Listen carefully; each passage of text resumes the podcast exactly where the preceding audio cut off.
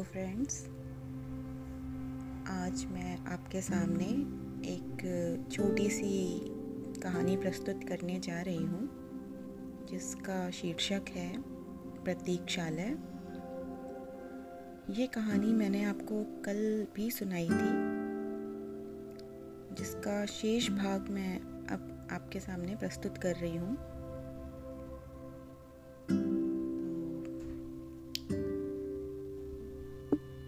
नौजवान उठकर बाहर गया और थोड़ी देर में चाय का गिलास लेकर वापस आया। अब तक जानकी दोबारा उपन्यास पढ़ने में व्यस्त हो चुकी थी। थोड़ी देर बाद युवतियों की आवाज़ तेज होने से उसका ध्यान उन पर गया। वे मॉडर्न लड़कियाँ उस नौजवान में काफ़ी रुचि लेती दिख रही थीं। नौजवान भी बार बार उनकी तरफ़ देख रहा था। लग रहा था जैसे इस तरह वे तीनों टाइम पास कर रहे हों।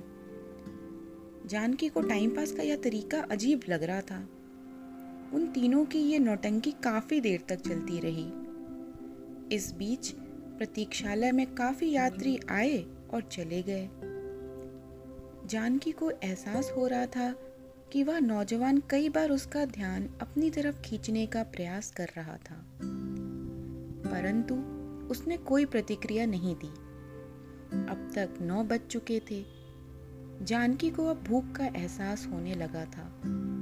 उसने अपने साथ ब्रेड और मक्खन रखा था। आज यही उसका रात का खाना था। तभी किसी गाड़ी की आने की घोषणा हुई और वे लड़कियाँ सामान उठाकर चली गईं। अब दो चार यात्रियों के अलावा प्रतीक्षालय में सिर्फ़ वह नौजवान और जानकी ही बचे थे। नौजवान को भी अब खाने की तलाश करनी थी। प्रतीक्षालय में जानकी ही उसे सबसे पुरानी लगी, सो उसने पास जाकर धीरे से उससे कहा एक्सक्यूज मी मैम क्या मैं आपसे थोड़ी सी मदद ले सकता हूँ? जानकी ने काफ़ी आश्चर्य और असमंजस से नौजवान की तरफ़ देखा। थोड़ी घबराहट में बोली, कहिए मुझे खाना खाने जाना है। अगर आपकी गाड़ी अभी ना आ रही हो तो प्लीज़ मेरे सामान का ध्यान रख लेंगी। ओके। जानकी ने अति संक्षिप्त उत्तर दिया और नौजवान चला गया। लगभग एक घंटे बाद वह वापस आया। जानकी को थैंक्स कहने के बहाने उसके पास आया और कहा, यहाँ मनमाड़ में खाने के लिए कोई ढंग का होटल तक नहीं है। अच्छा। फिर जानकी ने कम से कम शब्दों का इस्तेमाल करना उचित समझा। आप यहाँ पहली बार आई हैं क्या? बात को बढ़ाते हुए नौजवान ने पूछा। जी हाँ जानकी ने नौजवान की ओर देखे बिना ही उत्तर दिया। अब तक शायद नौजवान की समझ में आ गया था कि जानकी को उससे बात करने में ज़्यादा रुचि नहीं है। एनी वे थैंक्स कहकर उसने अपनी जगह पर जाना ही ठीक समझा। जानकी ने भी राहत की सांस ली। पिछले चार घंटों में उसने उस नौजवान के बारे में जितना समझा था, उसके बाद उससे बात करने की सोच भी नहीं सकती थी। जानकी की गाड़ी काफ़ी देर से आने वाली थी। शुरू में उसने पूछताछ खिड़की पर पूछा था, तब उन्होंने दो बजे तक आने को कहा था। अब ना तो वह सो पा रही थी, ना कोई बातचीत करने के लिए ही था। किताब पढ़ते पढ़ते भी वह थक गई। वैसे भी प्रतीक्षालय में रोशनी ज़्यादा नहीं थी, इसलिए पढ़ना मुश्किल हो रहा था। नौजवान को भी कुछ सूझ नहीं रहा था कि क्या करें। वैसे स्वभाव के मुताबिक उसकी नज़र बार बार जानकी की तरफ़ जा रही थी। यह बात जानकी को भी पता चल चुकी थी। वह दिखने में बहुत सुंदर तो नहीं थी, लेकिन एक अनूठा सा आकर्षण था उसमें। चेहरे पर गजब का तेज था। नौजवान ने कई बार सोचा कि उसके पास जाकर कुछ वार्तालाप करे, लेकिन पहली बातचीत में उसके रूखे व्यवहार से उसकी दोबारा हिम्मत नहीं हो रही थी। नौजवान फिर उठकर बाहर गया। चाय के दो गिलास लेकर बड़ी हिम्मत जुटाकर जानकी के पास जाकर कहा मैम, चाय। इससे पहले कि जानकी कुछ समझ पाती या बोल पाती, उसने एक गिलास जानकी की ओर बढ़ा दिया। जानकी ने चाय लेते हुए धीरे से मुस्कुराकर कहा, थैंक्स। नौजवान को हिम्मत देने के लिए इतना काफ़ी था। थोड़ी औपचारिक भाषा में कहा, क्या मैं आपसे थोड़ी देर बातें कर सकता हूँ? जानकी कुछ क्षण रुककर बोली, बैठिए। एक कुर्सी छोड़कर नौजवान बैठ गया। जानकी ने यह सोचकर उसे बैठने के लिए कह दिया कि लड़का चाहे जैसा भी हो, थोड़ी देर बात करके बोरियत तो दूर होगी। चाय की चुस्कियाँ लेते हुए नौजवान ने ही शुरुआत की। मेरा नाम सिद्धार्थ है, पर मेरे दोस्त मुझे सिड कहते हैं। क्यों? सिद्धार्थ में क्या बुराई है? जानकी ने टोका। सिद्धार्थ को इस ऐतराज की उम्मीद नहीं थी। थोड़ा हिचकिचाते हुए वह बोला, सिद्धार्थ काफ़ी लंबा नाम है ना, और काफ़ी पुराना भी। इसलिए दोस्तों ने उसका शॉर्टकट बना दिया है। Amitabh Bachchan, Statue of Liberty, San Francisco, Great Wall of China वगैरह वगैरह नाम पचास बार भी लेना हो तो आप पूरा नाम ही लेते हो। उसका तो शॉर्टकट नहीं बनाते। फिर इतने अच्छे नाम का शॉर्टकट बना दिया, जो सिर्फ़ साढ़े तीन अक्षरों का है। जब बच्चा पैदा होता है, तब माता पिता नामों की लंबी लिस्ट से कितनी मुश्किल से एक ऐसा नाम पसंद करते हैं, जो उनके बच्चे के लिए फिट हो। बच्चा भी वही नाम सुन सुनकर बड़ा होता है और बड़ा होकर दोस्तों के कहने पर अपना नाम बदल देता है। के नए या पुराने होने से कुछ नहीं होता। गहराई उसके अर्थ में होती है। पिछले तीन दिनों में जानकी ने पहली बार किसी से इतना लंबा वाक्य बोला था। पिछले तीन दिनों से वह अकेली थी, इसलिए किसी से बातचीत नहीं हो पा रही थी। शायद इसलिए उसने सिद्धार्थ से बातें करने का मन बनाया था। परंतु सिद्धार्थ एक मिनट के लिए में सोच में पड़ गया कि उसने जानकी के पास बैठकर ठीक किया या नहीं। थोड़ा संभलते हुए कहा, आप सही कह रही हैं। वैसे आप कहाँ जा रही हैं? सिद्धार्थ ने बात बदलते हुए पूछा, इंदौर जा रही हूँ, और आप कहाँ जा रहे हैं? मैं पुणे जा रहा हूँ। आज से महाराष्ट्र में टैक्सी वालों की हड़ताल शुरू हो गई है ना, इसलिए ट्रेन से जाना पड़ रहा है। एक तो ये गाड़ियाँ भी कितनी लेट चल रही हैं आज यहाँ मनमाड़ में कैसे? सिद्धार्थ ने बातों की दिशा को मोड़ते हुए पूछा। अब जानकी सिद्धार्थ के साथ थोड़ा सहज महसूस कर रही थी। कहा, मैं पुणे गई थी लेक्चरर का इंटरव्यू देने। लौटते समय एक दिन के लिए नासिक गई। अब वापस इंदौर जा रही हूँ। पुणे में किस कॉलेज में इंटरव्यू देने गई थी आप? सिद्धार्थ ने जानकारी लेने के उद्देश्य से पूछा। पुणे आर्ट्स एंड कॉमर्स से हिस्ट्री के प्रोफेसर की पोस्ट के लिए इंटरव्यू कॉल आया था। हिस्ट्री प्रोफेसर, आप हिस्ट्री में रुचि रखती हैं? सिद्धार्थ ने चौंकते हुए पूछा। जानकी को उसकी प्रतिक्रिया बड़ी अजीब लगी। उसने पूछा, क्यों? हिस्ट्री में क्या बुराई है? हमारे इतिहास में इतना कुछ छिपा है कि एक पूरी ज़िंदगी भी कम पड़े जानने में। सिद्धार्थ अब जानकी से सिर्फ़ टाइम पास के लिए बातें नहीं कर रहा था। उसे जानकी के व्यक्तित्व में झांकने का मन होने लगा था। पिछले कुछ घंटों से वह दूर से जानकी को देख रहा था वह जैसी दिख रही थी वैसी नहीं थी। उसने सोचा कि वह एक शर्मीली छुई मुई अंतर्मुखी, घरेलू टाइप की लड़की है, परंतु उसकी शैक्षणिक योग्यता, उसके विचारों का स्तर और विशेषकर उसका आत्मविश्वास देखकर सिद्धार्थ समझ गया कि वह उन लड़कियों से बिल्कुल अलग है, जो टाइम पास के लिए होती हैं। कुछ देर वह शांत बैठा रहा। अब तक दोनों की चाय खत्म हो चुकी थी। आमतौर पर जानकी कम ही बोलती थी, पर यह चुप्पी उसे काफ़ी असहज लग रही थी। तो उसी ने बात शुरू करी। सिद्धार्थ के बाएँ हाथ पर लगी क्रेप बैंडेज देखकर उसने पूछा, यह चोट कैसे लगी आपको? मैं बाइक से स्लिप हो गया था। बहुत तेज चलाते हैं क्या? मैं दोस्तों के साथ नाइट राइड पर था, थोड़ा ड्रिंक भी किया था, इसलिए बाइक कंट्रोल में नहीं रही और मैं फिसल गया। सिद्धार्थ ने थोड़ा हिचकिचाते हुए बताया जानकी ने शरारत भरे अंदाज में कहा, जहाँ तक मैं जानती हूँ, रात सोने के लिए होती है, ना कि बाइक राइडिंग के लिए। खैर, वैसे आप यहाँ कैसे आए थे? डैड का टेक्सटाइल एक्सपोर्ट का बिज़नेस है। मुझे यहाँ सैंपल्स देखने के लिए भेजा था डैडी ने। डैड कहते हैं कि मैं उनका बिज़नेस संभालूं। इसलिए उन्होंने मुझसे टेक्सटाइल्स में इंजीनियरिंग करवाई और फिर मार्केटिंग में एमबीए भी करवाया। पर मेरा इन सब में कोई इंटरेस्ट नहीं है। मैं कंप्यूटर्स में एम करके यूएस जाना चाहता था, पर डैड मुझे अपने बिज़नेस में इन्वॉल्व करना चाहते हैं। सिद्धार्थ ने काफ़ी संजीदा होकर बताया।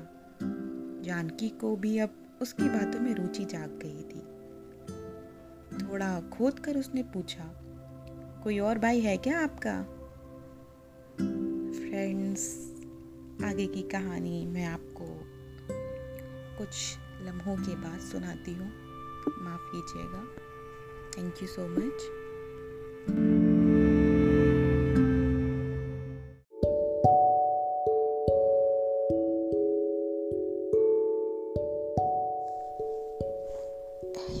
hello friends आज मैं आपके सामने एक कहानी प्रस्तुत करने जा रही हूँ, जिसका शीर्षक है प्रतीक्षालय।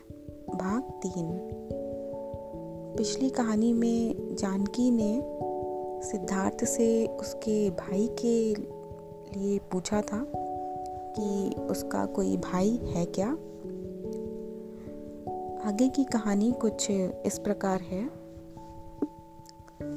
ना कोई भाई है, ना कोई बहन है। इकलौता हूँ मैं। इसलिए सबको बहुत ज़्यादा उम्मीदें हैं मुझसे। सिद्धार्थ की आवाज़ में काफ़ी उदासी थी।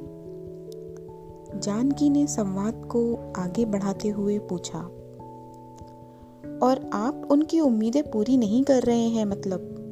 आप उनकी इकलौती संतान हैं। आपसे उम्मीदें नहीं होंगी तो किससे होंगी?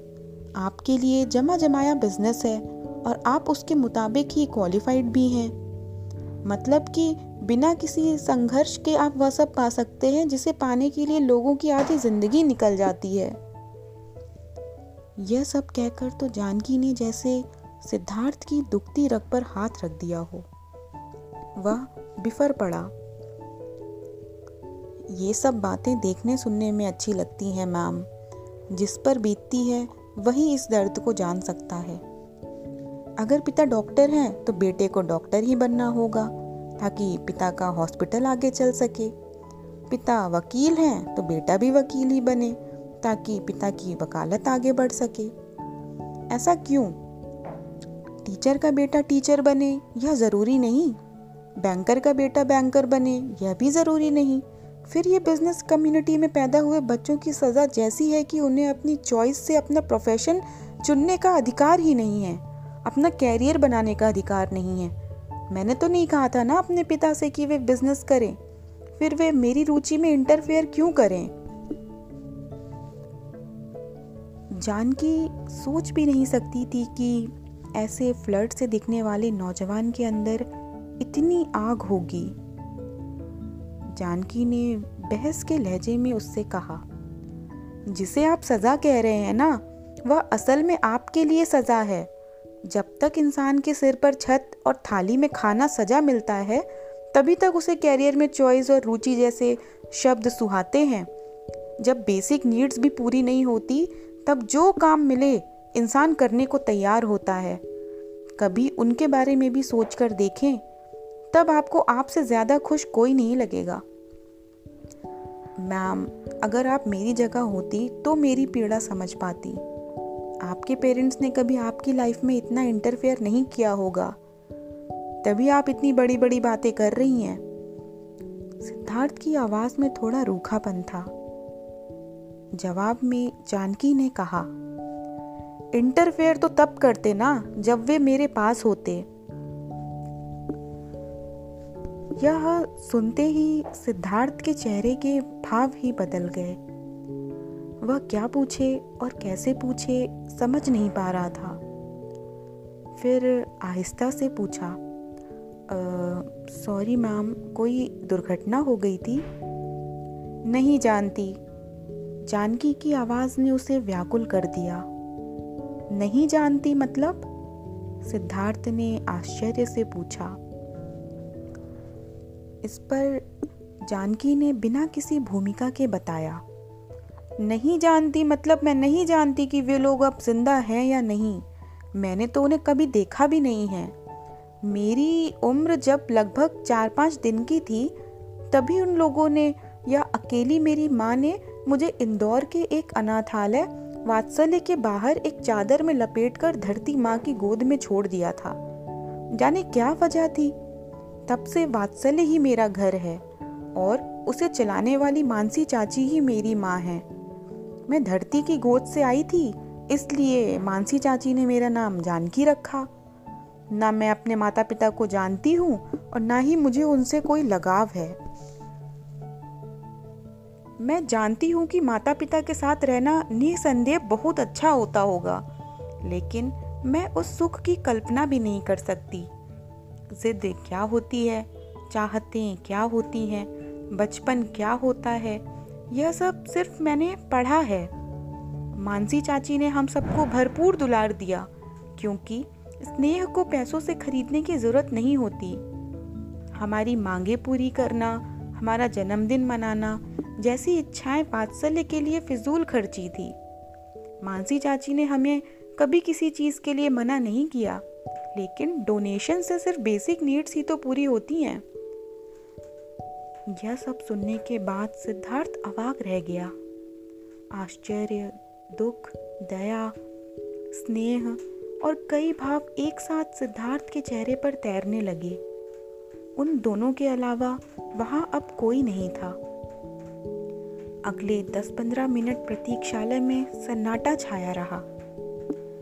ना कोई संवाद, ना कोई हलचल। सिद्धार्थ के मन में जानकी का कद बहुत ऊँचा हो गया। उसने जानकी से बातचीत सिर्फ़ समय काटने के उद्देश्य से शुरू की थी। वह नहीं जानता था कि आज जीवन की इतनी बड़ी सच्चाई से उसका सामना होने वाला है। फिर सिद्धार्थ ने प्रतीक्षालय में पसरी खामोशी को तोड़ते हुए कहा I am so sorry ma'am मेरा मतलब है जानकी जी। मैं सोच भी नहीं सकता था कि मैं आवेश में पता नहीं क्या क्या बोल गया। I am really very sorry Janaki ने मुस्कुराते हुए कहा, मेरे चेहरे पर तो सब लिखा नहीं था, और आप तो मुझसे आज पहली बार मिले हैं ना? सब कैसे जान जाते भला? फिर भी एक बात अच्छी हुई है। इसी बहाने कम से कम आप मेरा नाम तो जान गए। सिद्धार्थ ने थोड़ा मुस्कुराते हुए अचरज भरे अंदाज में बोला या दैट्स राइट तब से मैम मैम कर रहे थे आप। और हाँ ये डैड क्या होता है? अच्छे खासे ज़िंदा आदमी को डैड क्यों कहते हैं? कहते हुए पहली बार जान की खिलखिलाई। सिद्धार्थ अब थोड़ा सहज हो गया था। उसे जानकी से और विस्तार से पूछने में हिचक हो रही थी। लेकिन जिज्ञासा बढ़ रही थी। इसलिए उसने पूछ ही लिया आपको देखकर लगता नहीं है कि आप अनाथालय में पली बड़ी हैं। आई I मीन mean, आपकी एजुकेशन वगैरह। सब मानसी चाची ने ही करवाई। जब मैं छोटी थी तब लगभग 19-20 लड़कियाँ थी वात्सल्य में। सब अलग अलग उम्र की। सामान्यतया अनाथालय के बच्चों को वोकेशनल ट्रेनिंग दी जाती है ताकि वे अपने पैरों पर खड़ी हो सकें। हमारे यहाँ भी सभी लड़कियों को स्कूल तो भेजा गया। कोई पाँचवीं कोई आठवीं तक पढ़ी। पर कोई भी दसवीं से ज़्यादा पढ़ नहीं सका। फिर उन्हें सिलाई, कढ़ाई, बुनाई, अचार पापड़ बनाना जैसे छोटे छोटे कामों में लगा दिया गया ताकि वे आत्मनिर्भर हो सके। सिर्फ़ मैं ही थी जिसने बारहवीं तक पढ़ाई की। मेरी रुचि पढ़ाई में थी और मेरे मार्क्स व लगन देखकर मानसी चाची ने मुझे आगे पढ़ अनाथालय में जो कुटीर उद्योग चलते थे, उससे अनाथालय की थोड़ी बहुत कमाई भी होती थी। अनाथालय की सारी लड़कियाँ मेरी पढ़ाई के पक्ष में थी और इस कमाई में से कुछ हिस्सा मेरी पढ़ाई के लिए मिलने लगा। तो मेरी भी ज़िम्मेदारी बढ़ गई। सबको मुझसे बहुत उम्मीदें हैं। मुझे उन लोगों के सपने पूरे करने हैं, जिन्होंने ना तो मुझे जन्म दिया और ना ही उनसे कोई रिश्ता है। अपनों के लिए तो सभी करते हैं। जो परायों के लिए करे, वही महान होता है। क्योंकि साइंस की पढ़ाई काफ़ी खर्चीली थी, सो मैंने आर्ट्स का चुनाव किया। बीए किया, फिर इतिहास में एमए किया। फिर एक दिन अचानक इस लेक्चरर की पोस्ट के लिए इंटरव्यू कॉल आ गई। वही इंटरव्यू देने पुणे चली गई थी। हे फ्रेंड्स आगे की कहानी मैं आपको बस थोड़ी देर में सुनाऊँगी। माफ़ कीजिएगा। Thank you so much thank you so much guys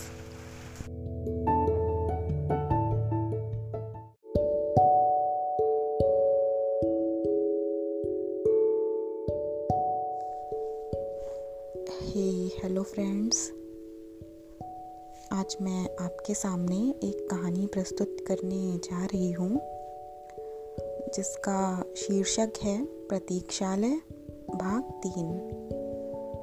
पिछली कहानी में जानकी ने सिद्धार्थ से उसके भाई के लिए पूछा था कि उसका कोई भाई है क्या? आगे की कहानी कुछ इस प्रकार है। ना कोई भाई है, ना कोई बहन है। इकलौता हूँ मैं। इसलिए सबको बहुत ज़्यादा उम्मीदें हैं मुझसे। सिद्धार्थ की आवाज़ में काफ़ी उदासी थी। जानकी ने संवाद को आगे बढ़ाते हुए पूछा, और आप उनकी उम्मीदें पूरी नहीं कर रहे हैं मतलब? आप उनकी इकलौती संतान हैं। आपसे उम्मीदें नहीं होंगी तो किससे होंगी? आपके लिए जमा जमाया बिज़नेस है और आप उसके मुताबिक ही क्वालिफाइड भी हैं। मतलब कि बिना किसी संघर्ष के आप वह सब पा सकते हैं जिसे पाने के लिए लोगों की आधी ज़िंदगी निकल जाती है। यह सब कहकर तो जानकी ने जैसे सिद्धार्थ की दुखती रग पर हाथ रख दिया हो। वह बिफर पड़ा। ये सब बातें देखने सुनने में अच्छी लगती हैं, मैम। जिस पर बीतती है, वही इस दर्द को जान सकता है। अगर पिता डॉक्टर हैं तो बेटे को डॉक्टर ही बनना होगा। ताकि पिता का हॉस्पिटल आगे चल सके। पिता वकील हैं तो बेटा भी वकील ही बने, ताकि पिता की वकालत आगे बढ़ सके। ऐसा क्यों? टीचर का बेटा टीचर बने, यह ज़रूरी नहीं। बैंकर का बेटा बैंकर बने, यह भी ज़रूरी नहीं। फिर ये बिज़नेस कम्युनिटी में पैदा हुए बच्चों की सज़ा जैसी है कि उन्हें अपनी चॉइस से अपना प्रोफेशन चुनने का अधिकार ही नहीं है। अपना कैरियर बनाने का अधिकार नहीं है। मैंने तो नहीं कहा था ना अपने पिता से कि वे बिज़नेस करें। फिर वे मेरी रुचि में इंटरफेयर क्यों करें? जानकी सोच भी नहीं सकती थी कि ऐसे फ्लड से दिखने वाले नौजवान के अंदर इतनी आग होगी। जानकी ने बहस के लहजे में उससे कहा, जिसे आप सज़ा कह रहे हैं ना, वह असल में आपके लिए सज़ा है। जब तक इंसान के सिर पर छत और थाली में खाना सजा मिलता है, तभी तक उसे कैरियर में चॉइस और रुचि जैसे शब्द सुहाते हैं। जब बेसिक नीड्स भी पूरी नहीं होती, तब जो काम मिले, इंसान करने को तैयार होता है। कभी उनके बारे में भी सोच कर देखें, तब आपको आपसे ज़्यादा खुश कोई नहीं लगेगा। मैम, अगर आप मेरी जगह होती तो मेरी पीड़ा समझ पाती। आपके पेरेंट्स ने कभी आपकी लाइफ में इतना इंटरफेयर नहीं किया होगा। तभी आप इतनी बड़ी बड़ी बातें कर रही हैं। सिद्धार्थ की आवाज़ में थोड़ा रूखापन था। जवाब में जानकी ने कहा, इंटरफेयर तो तब करते ना, जब वे मेरे पास होते। यह सुनते ही सिद्धार्थ के चेहरे के भाव ही बदल गए। वह क्या पूछे और कैसे पूछे, समझ नहीं पा रहा था। फिर आहिस्ता से पूछा सॉरी मैम, कोई दुर्घटना हो गई थी? नहीं जानती। जानकी की आवाज़ ने उसे व्याकुल कर दिया। नहीं जानती मतलब? सिद्धार्थ ने आश्चर्य से पूछा। इस पर जानकी ने बिना किसी भूमिका के बताया नहीं जानती मतलब मैं नहीं जानती कि वे लोग अब ज़िंदा हैं या नहीं। मैंने तो उन्हें कभी देखा भी नहीं है। मेरी उम्र जब लगभग चार पाँच दिन की थी, तभी उन लोगों ने, या अकेली मेरी माँ ने, मुझे इंदौर के एक अनाथालय, वात्सल्य के बाहर एक चादर में लपेटकर धरती माँ की गोद में छोड़ दिया था। जाने क्या वजह थी? तब से वात्सल्य ही मेरा घर है, और उसे चलाने वाली मानसी चाची ही मेरी माँ है। मैं धरती की गोद से आई थी, इसलिए मानसी चाची ने मेरा नाम जानकी रखा। ना मैं अपने माता पिता को जानती हूँ और ना ही मुझे उनसे कोई लगाव है। मैं जानती हूँ कि माता पिता के साथ रहना निसंदेह बहुत अच्छा होता होगा, लेकिन मैं उस सुख की कल्पना भी नहीं कर सकती। जिद क्या होती है, चाहतें क्या होती हैं, बचपन क्या होता है यह सब सिर्फ़ मैंने पढ़ा है। मानसी चाची ने हम सबको भरपूर दुलार दिया, क्योंकि स्नेह को पैसों से खरीदने की ज़रूरत नहीं होती। हमारी मांगे पूरी करना, हमारा जन्मदिन मनाना, जैसी इच्छाएँ वात्सल्य के लिए फिजूल खर्ची थी। मानसी चाची ने हमें कभी किसी चीज़ के लिए मना नहीं किया, लेकिन डोनेशन से सिर्फ़ बेसिक नीड्स ही तो पूरी होती हैं। यह सब सुनने के बाद सिद्धार्थ अवाक रह गया। आश्चर्य, दुख, दया, स्नेह और कई भाव एक साथ सिद्धार्थ के चेहरे पर तैरने लगे।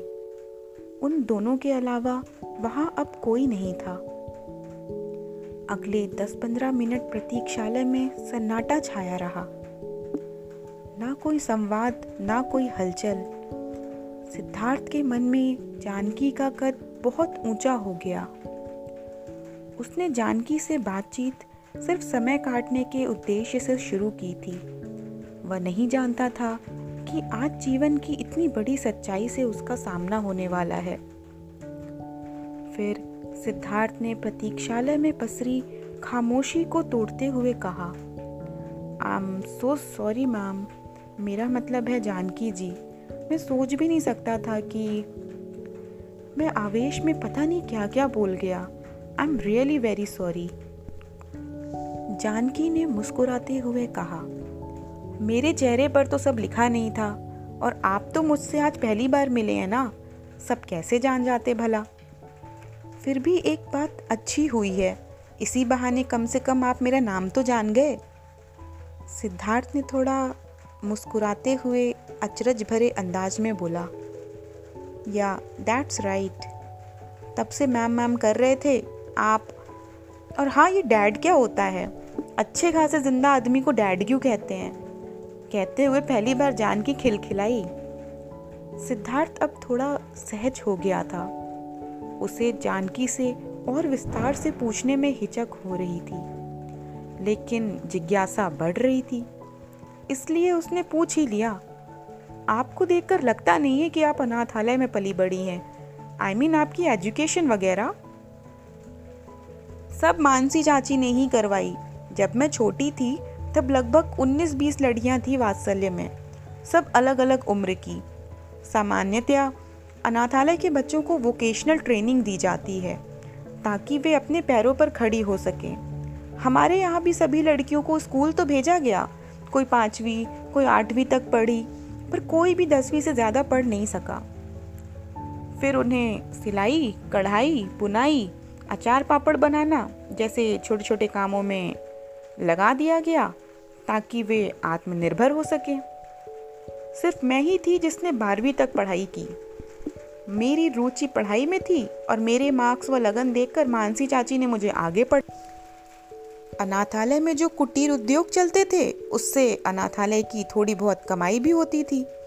अनाथालय की सारी लड़कियाँ मेरी पढ़ाई के पक्ष में थी और इस कमाई में से कुछ हिस्सा मेरी पढ़ाई के लिए मिलने लगा।